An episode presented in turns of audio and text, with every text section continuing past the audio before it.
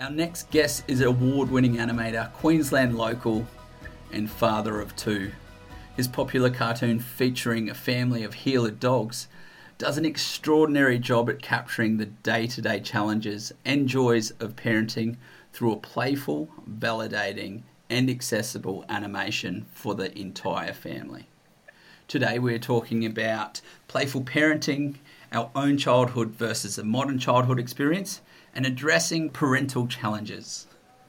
I'm, of course, talking about the creator of Bluey and many other animations, very talented Joe Brumm. Thanks so much for joining us. No worries, Lucas. How you going? Good, good, good.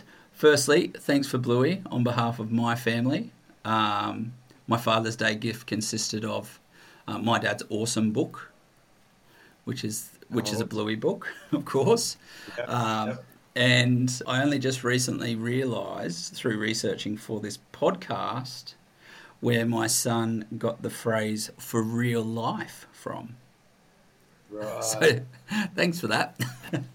no worries. Yeah, well, I often wondered, yeah, whether that was my kids that made that up or whether that was pre existed then. But um, yeah, it makes me laugh. Absolutely. And um, You've done such a good job. Obviously, you've got a background in animation. Could you just give us a bit of context how it came to be before we get into the all your episodes and parenting and all of that? Yeah, no worries. Uh, I've studied. I always wanted to do something, you know, with drawing. I love drawing, and then I, when I left high school, I did an animation course uh, for three or four years and mainly did 2D animation. This was back when we did it on paper, um, and then sort of had a lucked into a job for the first two or three years straight afterwards, where I, it was one of the very few jobs where you just got to do hand drawn animation, and it was it was on that job that I really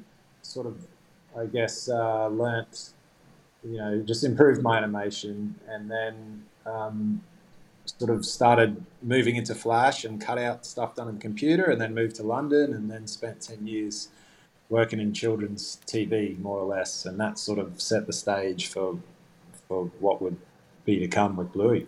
Yeah, and um, we have met in the past, and I was lucky to hear you talk at the Childhood Summit from Australian Institute of Play. Um, you mentioned about moving past how um, childhood is presented and you highlighted your observation around childhood being presented in this milestone format. It's like, hey, go to school, ride a bike. Could you um, expand on your theory about about that? Yeah, like I think what I wanted to do with the show was move into a lot of the smaller little idiosyncratic moments that I was witnessing uh, while raising my daughters. So riding the bike and, and all those sort of big events uh, are well and good, and they, you know, we definitely definitely put them into episodes. It was all the little weird games that weird moments that I knew would kind of fade away um, in time that I wanted to capture because they seemed to me like there was they were just as important and just as entertaining, I guess, to my kids and and yeah, so it was sort of it was very much a product of being there in the wild with my kids that I could witness these little games that we would play, and then they became the stuff of Bluey, and I think that's that's probably why a lot of parents and kids relate to it because whilst the games change a little bit, the nature of the games are, are common to their to their kids. Yeah, and what what do you think is that underlying thread of what makes those experiences memorable? Well, in terms of memorable, I mean, you mean in terms of like the little small yeah. events? Yeah, the small ones. Well, well, they kind of, I mean, they're not memorable in, in the sense that, you know, a game of Magic Xylophone, you, you, we might play for a week, and then I don't think, you know, when when you the kid's 20 and they recall the games they used to play, I don't think that one would, would stick in their memory. Mm. Uh, but at the time, it's a very engrossing game, and it's you know it's it's very definitely very memorable um, at the time. And I think what that is is it's well, that's what I what I've been trying to figure out. Is there some structure to the games that kids would play with themselves, with their friends, with their siblings, and with the parents? And that's sort of, I guess, what what I've slowly been learning as I have been making Bluey and studying more about play. Like, what are the structures of kids' games? And yeah, that, that's what I find fascinating. And um, obviously, you're doing children's animation before you had children. So, what ignited that spark of interest and that passion of play? Yeah, well, a, a very specific incident, really, when my uh, daughter went to, she started prep in the sort of local state school, and you know, she was very, she used to play a lot, you know, and and would draw a lot, and I think when she started prep, we just noticed over the period of period of the year, it just wasn't working out for her, and she, um, I, you know, just sort of being inside for so long didn't seem like that was the natural place which she was ready for, you know, compared to the, the, the just the year previous, you know, when she was in kindergarten. And I, so I started looking into it more and more, and it just seemed as though the academic learning had supplanted the, a lot of the time and the space that in the previous year of kindergarten, the, the kids would be engaged in role play mm.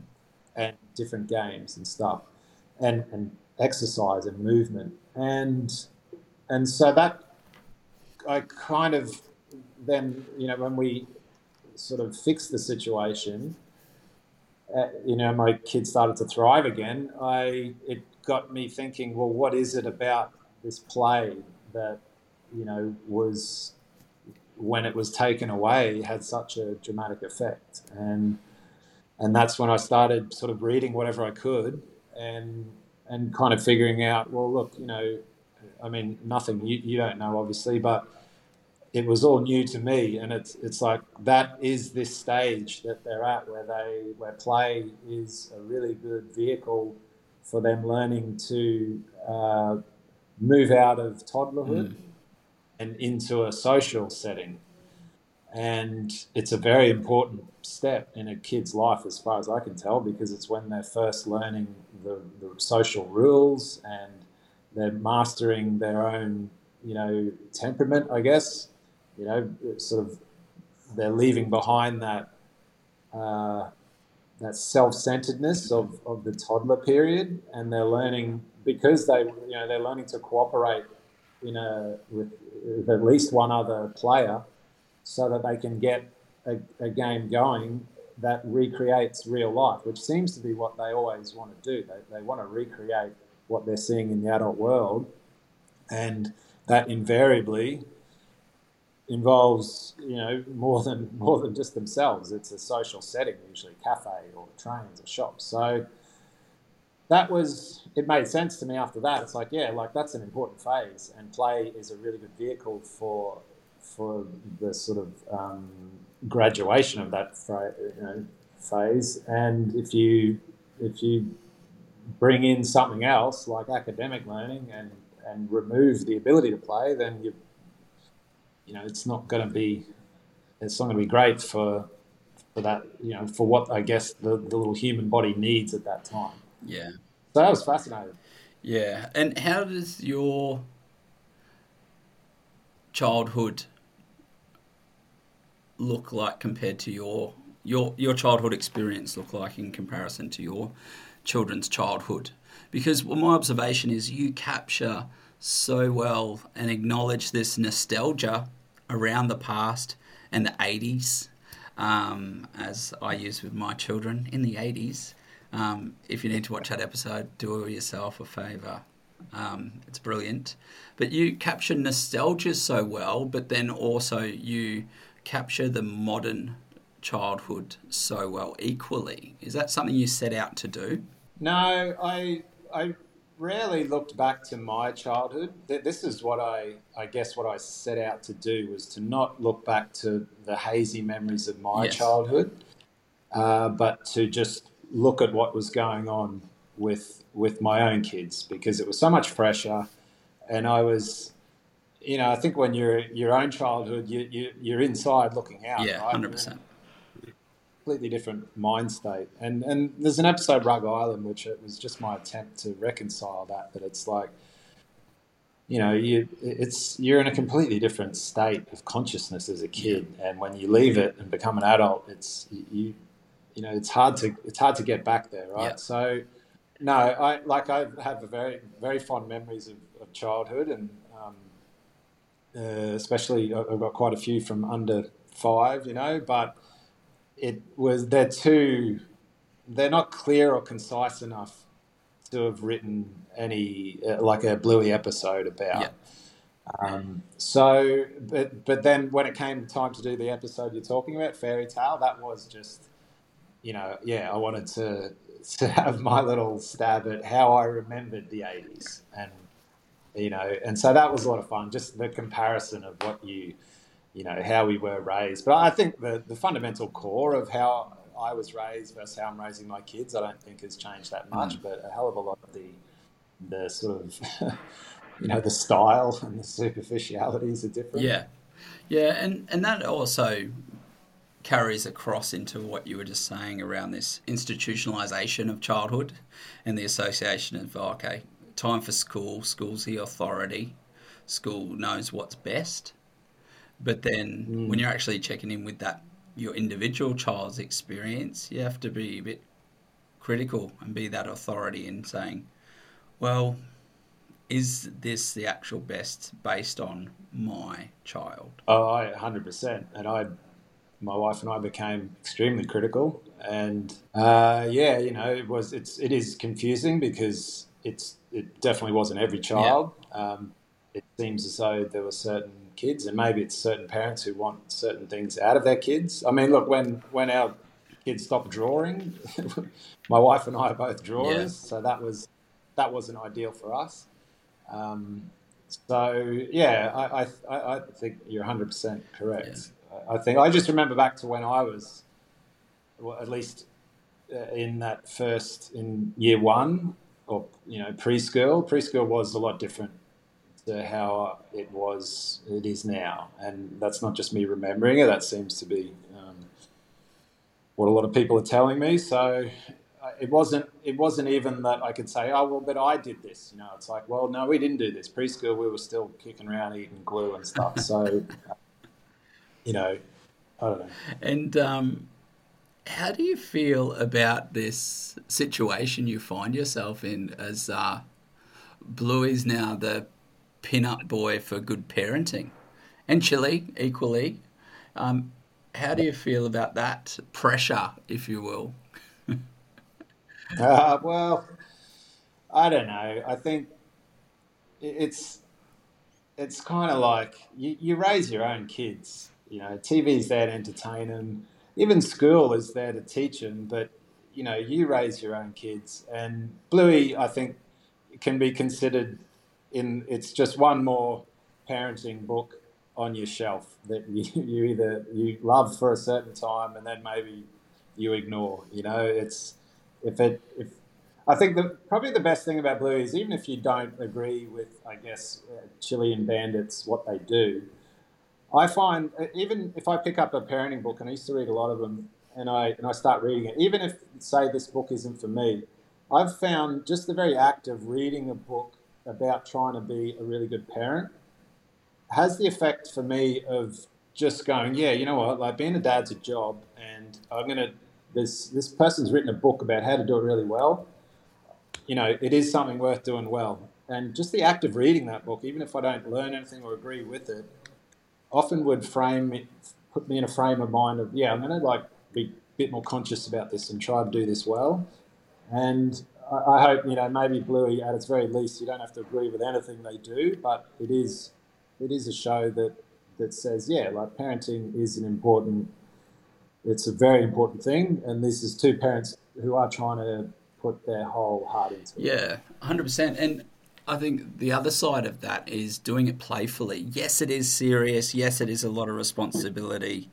Um, there's no handbook or directions that come with your child, but also I think the way you present it in such a fun, playful way is makes it makes it accessible. Yeah, yeah, I would say. I mean, plays at the heart of Bluey, and and it's it's at the heart of Bluey because it seemed to be at the heart of what my kids wanted to do all the time. So if there is a situation where, like in Fruit Bat, where you can, you know, maybe motivate your kid th- by taking on a playful attitude, and you've got the energy for that, then then that's often a, a good outcome for everyone. It's not always possible, obviously, but yeah, I feel like that's what I always tried to do with my kids because it just it often would still get what I wanted done done, and it just it, it was a lighter way to approach life, a, a, lighter way to approach quite a arduous task, which is parenting. Yeah, and I just wanted to fact check something I found online.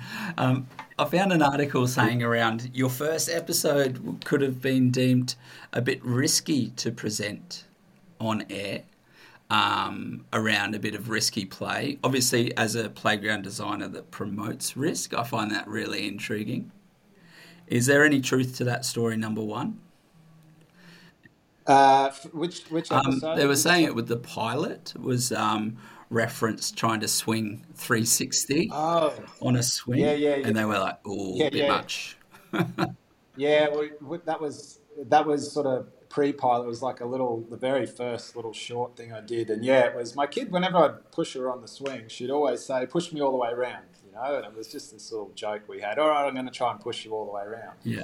And so that was the short, and of course, being cartoon, Bandit ends up pushing her all the way around. Yeah and it all works out. Not it doesn't work out for Bandit, but it's all safe. But when you know Ludo were trying to pitch the show to networks and broadcasters, um, you know they all said, "Yeah, it's really funny. We love it, but." You know, like preschool has standards and practices, and this is like we wouldn't be able to show that because it's dangerous and da da da. And so it, it landed in a lot of people's too hard basket. And to be fair, the show now doesn't break the rules of physics like that pilot does. Uh, but there's still a hell of a lot of, you know, um, we have to take all that into account, what standards and practices. Yeah, and, and also like parent, when you're starting to talk about parenting, it's quite a sensitive topic that is hard for people to stretch outside their lane. Do you have to make a lot of considerations around, okay, how's this going to be perceived? And um, it's it's a hard topic that you've made unpalatable. Uh, yeah, I guess so. I mean, the show doesn't try and. It's not a teaching yeah. show, so hopefully, very rarely it comes down with like a verdict yeah. on a particular. You know what I mean? It's more. I like to think it shows Bandit and Chili from the parenting side, just um, exploring maybe both sides yeah. of how you do something. Um, but yeah, you know, I, I, try not to think about that. It's it's entertainment first. Um, but yeah, that, that's definitely a consideration how people are going to perceive things. Um, but, but, if you disappear too far down that hole, the, the thing's not going to get made yeah. at all, really. But um, yeah, I, you know, this isn't a show teaching, and zero percent in my head is this show teaching parents how to do anything. It's showing things that have happened to me in my yeah. life usually, and you can take it or leave it like the, the aim is to, to, be entertained by it. You know? Yeah, it definitely does that. I um, as you mentioned, like episodes, I can't help but um, puts a smile on my face. And so many conversations I've had in lead up to having this chat, it's like seems like so many people I know have a story around um, Bluey and how they relate to it personally or experiences they've had with their children. Did you set out to what was the what was the goal when you or mission? Was it just entertainment? This is a cool story, cool way to deliver stuff, or what were you thinking when you first delved into the project? Yeah, well, it was. I guess it was to you always want to just build on the shoulders of what the shows that you really like um, are, and you sort of you want to add add value, you know, add things to them, and sort of end you've ended, got to create the show that you would want to see, you know. So I really liked Peppa Pig, and I liked Charlie and Lola, and I liked Pocoyo, and these were the shows I was watching when my kids were really young, and and so I just thought, you know what, I want to build a show that's a bit like this, but you know, imagine if it was set in Australia, and you know, I really love dogs, and they all look so different. Imagine, you know, and then that was that was about all consciously I had, and then, like I say, when it came time to write the episodes, this sort of thing happened with my daughter and, and the school, and, and I started looking into play, and I really started reading what it teaches, and and that just helped me suddenly go, yeah, you know what, these games that we're playing, uh,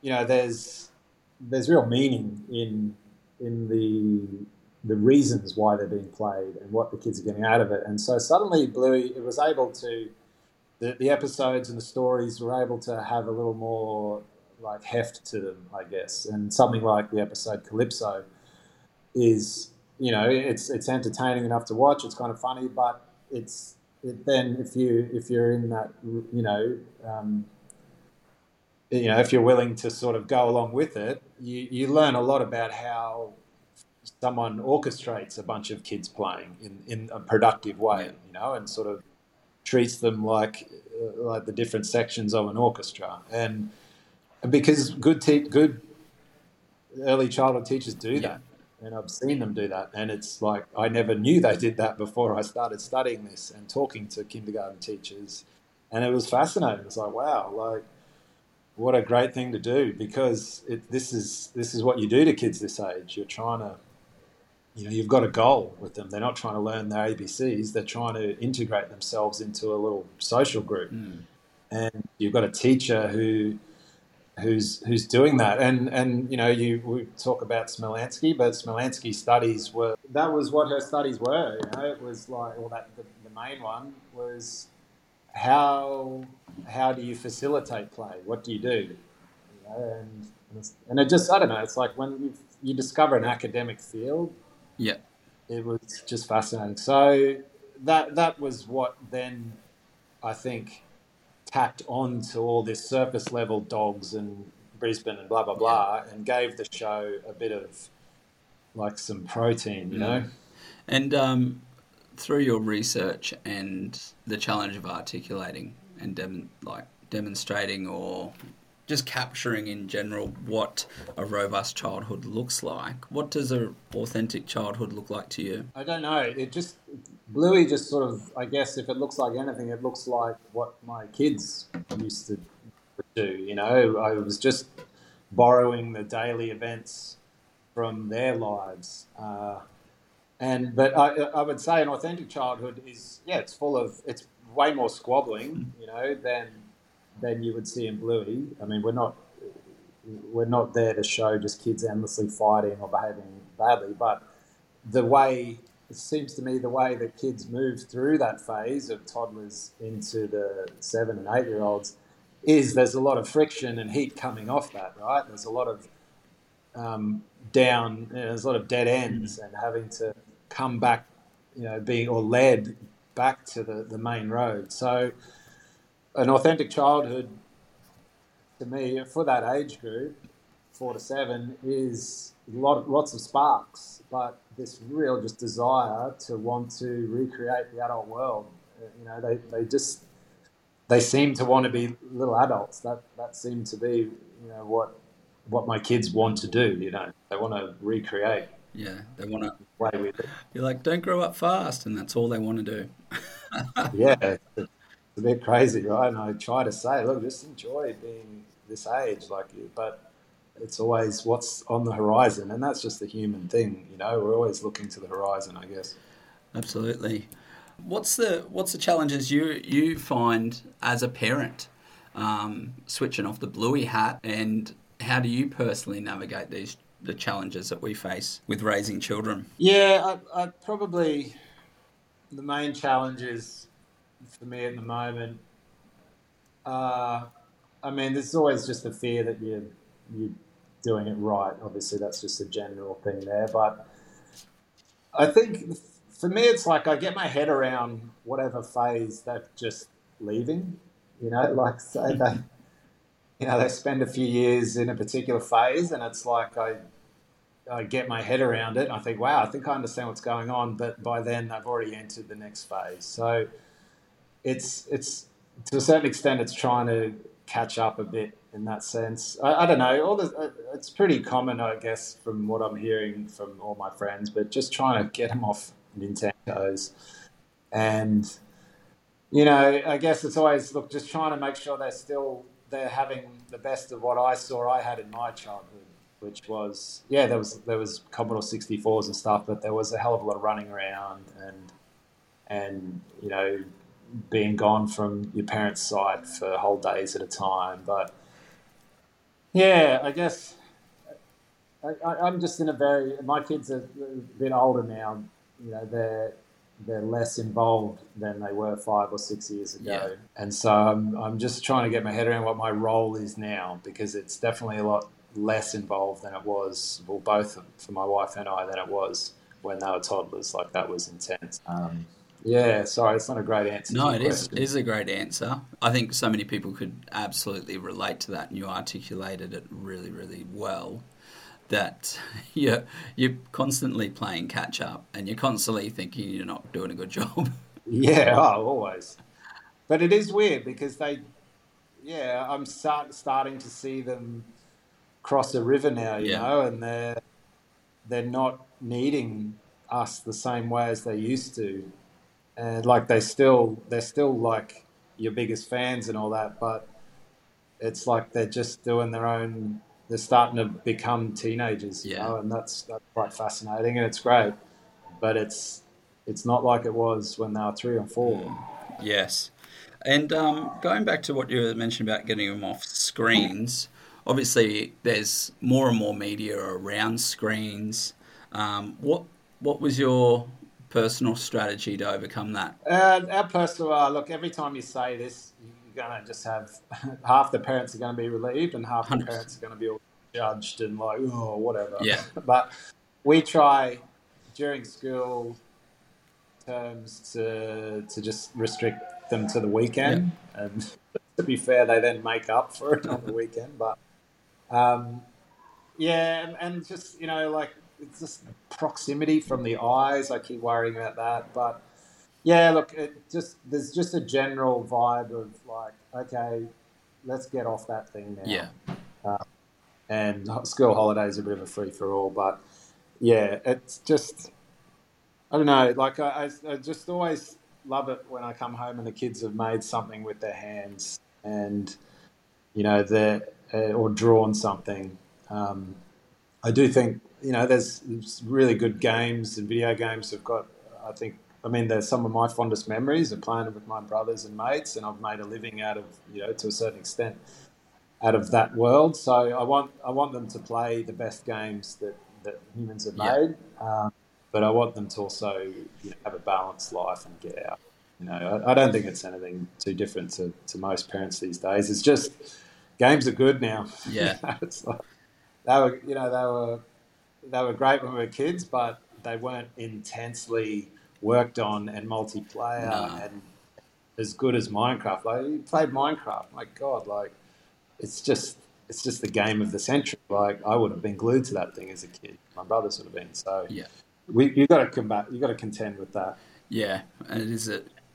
Um, we're seeing that more more of a competition for time, like the amount of schoolwork, um, the amount of free time, the amount of extracurricular. There's a lot for children to contend with now, um, in competition with, and it's also good. it is, yeah. I, I think, like, I, I, guess what I'm trying to emulate what my parents did, which was very hands mm. off. Like, we didn't get pushed into much, but you know, we still. I mean, I still came out of my teenage years knowing how to play drums and guitar and bass, and you know, not decent enough at sport. Um, so I, I've sort of I've got every confidence that my kids will find, you know, their way into into that sort of stuff, into what they're interested in. Yeah. Uh, and as soon as they show an interest, then you know we'll go for it. But yeah, we're, we're not for better or for worse. We're a little more like um, sit back and wait to find them they get interested in something. Yeah, and then support that. Yeah, yeah. I don't know if that's the right approach, but that's how I was raised. Yeah. So go with what you know. Yeah, absolutely. To talk about some episodes specifically, one of the top ones for me is the creek. I think mm. you've just done a fantastic job depicting that wonder of of that.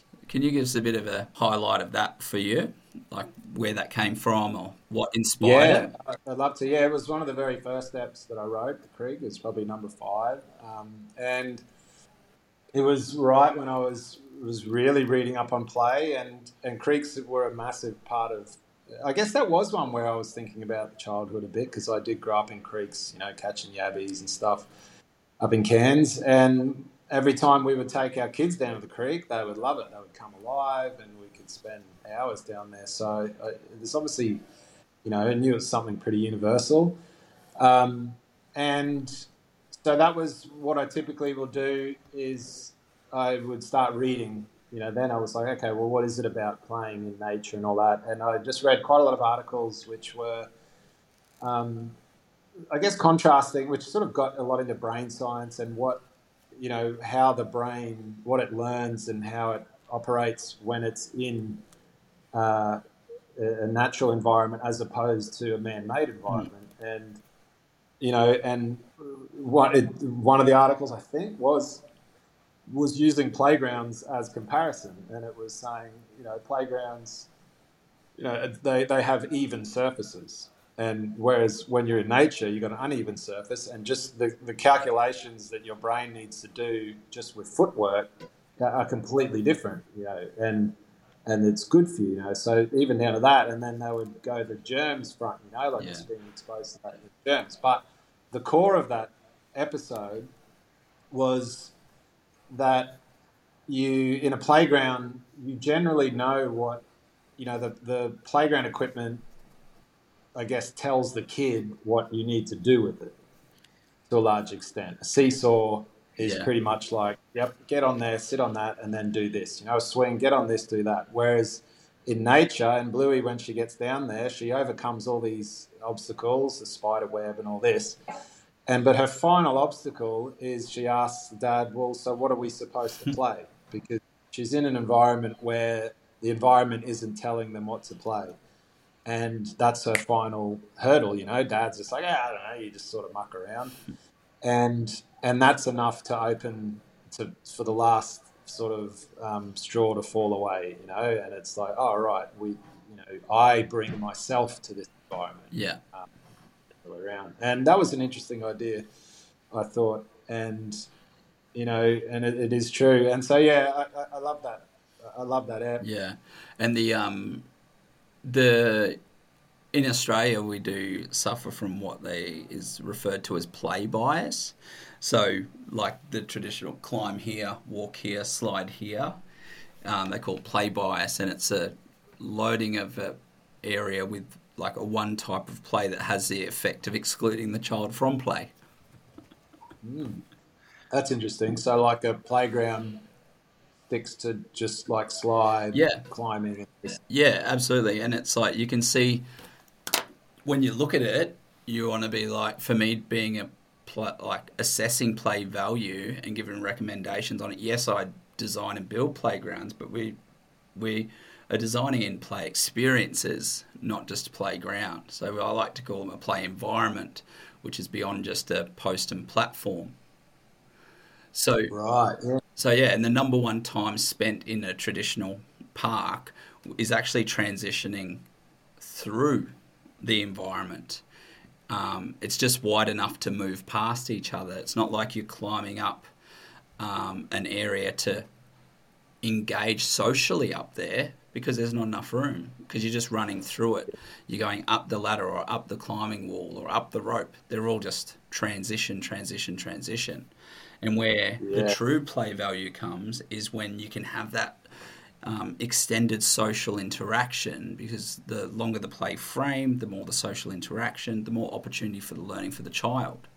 And like parks just don't lend themselves to that. And it's play bias in the fact that you go to a public park, you've got a post and platform, you've got swing, slides, and that's about it. You go to another park, you've got swings and slides, and you might get some rockers and things as well. And when you when I assess a environment, I want to be like, okay, where's the imprint of the child on this space? Like, where, where's Yeah. the evidence that they're even here? And you can look at these huge million dollar parks and you go, okay, where's the child been? Like, you can't see it anywhere. They haven't made it their own. And that's why I love the creek because it's those places behind the fence, it's those places next to the park that we find value in because it honors our agency. It gives us the independence to, as you mentioned earlier, explore and problem solve and mess up. But um, unfortunately, so many children aren't getting that because the play happens at the destination. Yeah. Oh, that's fascinating. And you, you tend to see it, don't you? You know, like there's, it's like it's a push for the for the play equipment. You know, Mm. it's like there's no room sit up there and chat or form a little social game. No. It's like get out of the way. Yeah. that's my And then the other side of it is, oh, let's build a nat- we'll build a natural playground, and they end up building a post and platform out of wood, and putting sandstone Yeah. around it, and now it's natural, and you're like, uh, no, it's not. You've just recreated the same thing. It's just ending up in a realm yeah. of play bias again. That's true. And often, a lot of the best games I've seen from my kids and the other kids at the playgrounds are sometimes underneath the big swing platforms. They have a little shop front set Yeah. up, and you know, got a chip bark and stuff like that. Like they're they're often where where the, I guess the play, which is more as you would see in a kindergarten, um, starts happening. Which is you know like a little shop customer and Yeah, um, And yeah, and often I find they're too prescriptive. They've got little Oh. scales and yeah, or it's a rocket. So it's a rocket. yeah, Um, yeah, Yeah. And, and those shop fronts are generally where the only evidence you'll see of children actually being in that zone. It'll be like a little bundle of leaves off to the side on a on that little shop front. yeah, Um, yeah. It's like, And also, generally with those little shop fronts, it's a one entry point into the little shop front as well. So whoever's Oh, yeah. entering into that zone is they're making a conscious choice. Okay, I know the play that's going on here. I'm actively engaging with it, or I'm moving on to my other stuff. Um, Yes, So yeah. yeah, I, I want to move towards that gross, like big physical movement. Yeah, I'm going to run up the platform, or I'm going to go swing or move fast. But if you want that social interaction, it needs to be in an area where you're separating those frames or the styles of play. yeah, hundred Otherwise, it just doesn't last. Yeah, it's kind of like on a highway almost Yeah. trying to play. Yeah. yeah, And that's where we're seeing great success with um, the evolution of the junkyard playground. Um, okay. We have a 20 foot shipping container, we call it the Imaginasium, and it's full of junk. It's like boulders and rocks and hammers and drills and wood and pallets. And it's like going to the tip with your dad. And we open that up and say, All right, have fun. Keep, keep yourself Yeah. safe. And the creations that come out of it are phenomenal because environment creates behavior. So if we create a robust environment with diversity in material that a child can engage with, that means they're, they're gonna their behavior is going to reflect that and they're going to play how the environment supports them. Yeah, uh, I would, I would definitely second that. I mean, the amount of times I've, you know, spilled water on a keyboard, and and said, "Ah, kids, this one's busted," and then that would just that would spark games for days. Yeah. Just the whole keyboard, you know, and it'd set shop fronts up and all Yeah. sorts, you know. There's even a school in, in there's a few schools in Brisbane doing it, but um, one of the principals have been capturing some data around this junkyard playground and really changing the policy on play. Um, Wow. He converted his tennis court and just filled it up with junk. So the children go build their cubbies and they have saws and hammers and water pumps that they make their own water courses and mud kitchens. And um, Wow. the policy is that play is not to be deprived as punishment. Yeah. Okay, that's interesting. How old? These are Primary primary school. Like, Yep. And um, and so it can't be deprived. He switched lunch times around so you actually go and play first and you eat your lunch after. Wow. Um, so it gives them that mellow time out, and they'll actually eat their lunch because when you get out of classroom, especially for a boy, you eat your chips and then you go, "Can we go play now?" Um, and you leave Yeah. the rest in your lunchbox. so they're actually eating. Um, and they have seen, like in one year, a 60% drop in major incidents at their school, yeah. behavioural challenges. Um, wow. And all because it's just saying, hey, play is the priority. Yeah, well, that was, you know, something like that would have been really great to know back when we were going through it because it just seemed like, man, this doesn't seem the natural, like, this seems like a square peg in a round hole. But, you know, that story is fantastic because it shows the priorities that kids have, yep. right? Like, play first, eat your lunch late, you know, eat your lunch after. That's the priorities yep. in their head. Yeah. Um, Using that physiology for the psychology. You're like, hey, get yeah. this moving. You're stressed. Let's burn it off. Let you mellow out. Yeah. Get nourished. And then let's go back to this thing that's really actually quite challenging and quite a stretch for our physiology to deal with, like sitting down, concentrating. Yeah. like it's a lot. Like I can relate to your daughter's situation. My son's just moved to prep and it sounds pretty much identical to your daughter. So where? Well, yeah. Look, so much of it was sitting, and so much of it was just sitting bored while you know there was a couple of boys would just get chewed out. Yeah. for half past because they weren't sitting. So, so it was like, all right. Even when I'm sitting, all I'm listening to is the teacher chew these these other couple of kids out because they didn't want to sit down, and so that sort of spiraled all. I think one thing which too which I'm learning is this sort of you know, this idea of well, we're we're integrating play into the learning. Mm-hmm. That did that was, you know, that was an authentic play like the, of what you're describing mm-hmm. now, where the kids are free and unstructured. Um, you know, whilst it, I guess the intentions are good, it, it seemed like it wasn't it wasn't as nourishing as as what you're talking about. Mm.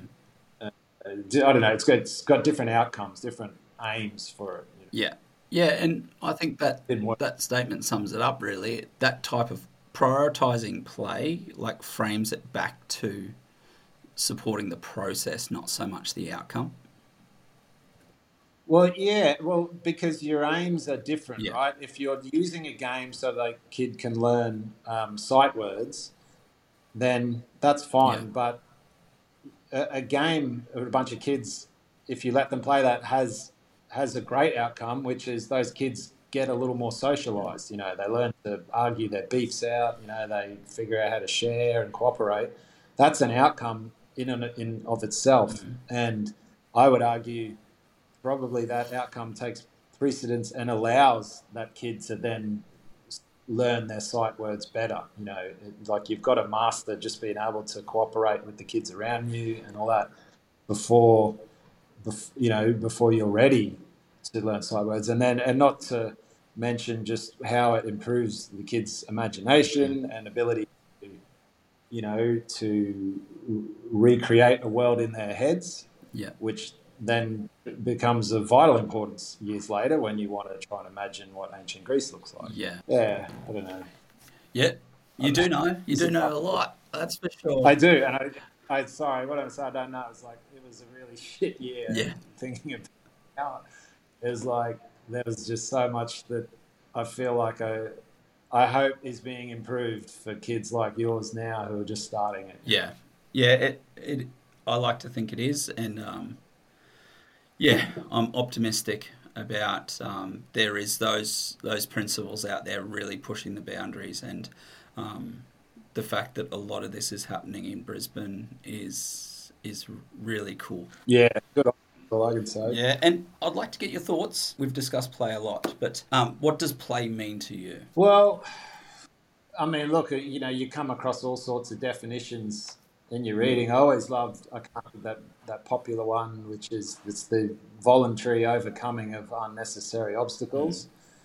Mm. Um, it's a very nice academic way to look at it, and and contained within that is is it's pretty clear cut to a certain extent. Um, but yeah, like play to me, I guess as an adult now means going and playing sport, playing touch footy or soccer, and you know, other than playing with my kids, yeah. um, it's, it's, playing with the kids now has taken on more of a.